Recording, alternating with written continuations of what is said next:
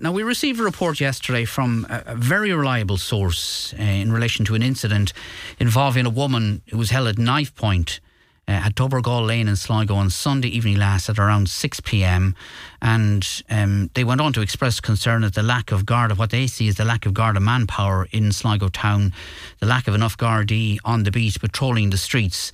Um, the Gardaí in Sligo are investigating the incident, we're told, but the Garda Press Office say they have no official reports yet uh, of such an attack. But um, our information is that it certainly did happen, and indeed we've been uh, contacted since by a relative of the victim who explains to us that this the incident was more serious than we first thought. Uh, a knife was held to this woman's throat.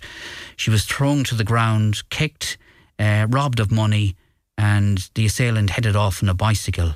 Uh, the woman is very badly bruised and very badly shaken up, as you can imagine, after uh, the attack. Um, Councillor Arthur Gibbons has highlighted previously the lack of what he says as, sees as sufficient numbers of Gardaí on the street, and he's on the line now. Good morning to you, Councillor, uh, and thanks for joining us. And I know you can't uh, comment directly on this particular incident, but you have a general concern, I think, and you have had for some time. I've had I raised this concern on a number of occasions, and especially within our town centre and along that area. As you know yourself, I highlighted there was it's drawn an awful lot of bad attention over the last number of months. I suppose over the last 12 months more than uh, and any other time.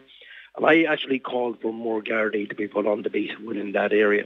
Now, don't take me wrong, Niall, in relation to this. This is not a criticism of the Gardaí that we have in Sligo at the moment our Guardians, like one, especially the uniform Gardaí, I think are second to none. But the problem is we don't have enough of them.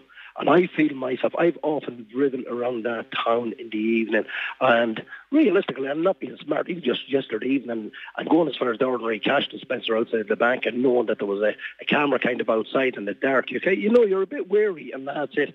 And I just always felt myself that the lack of seeing the guards on the beat is having a detrimental effect to our town. We need them. And I don't take me wrong, I know the guards that we have at the moment are overstretched. There's, uh, they're doing more than they should do, but we just do not have enough. But the one aspect thing is well, and I don't, I don't want this interview to go on without me mentioning it. I wish that lady a speedy recovery.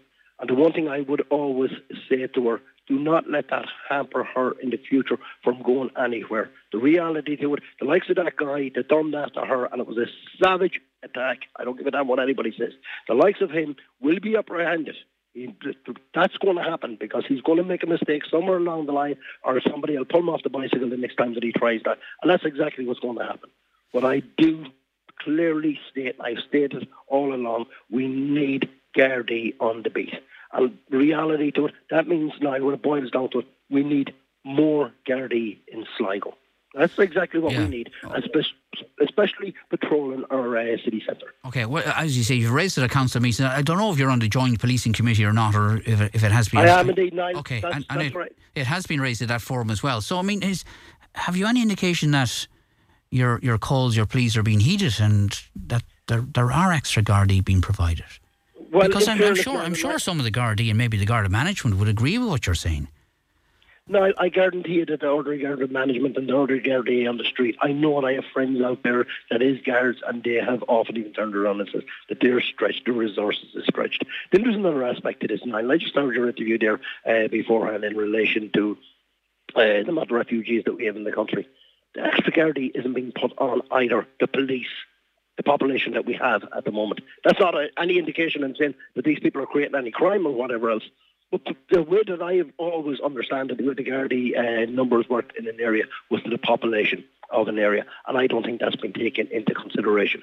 If we had extra Gardaí in Sligo on the beat, I'll tell you, it would resolve an awful lot of that uh, problem. If you had Gardaí on the beat, right, anybody that has bad intentions in their mind, and they know what the Gardaí is about, that's going to put it. That's going to put it to the back burner. That is the reality to it. We have to have them on the beat. There has to be uh, what you call it.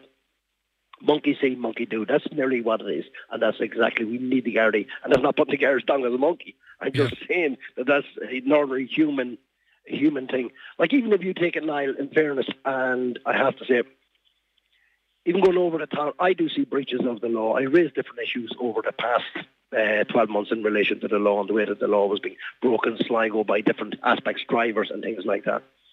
And it's still going on. I won't say it's not going on. But if the Gardaí was on the beat, that wouldn't happen.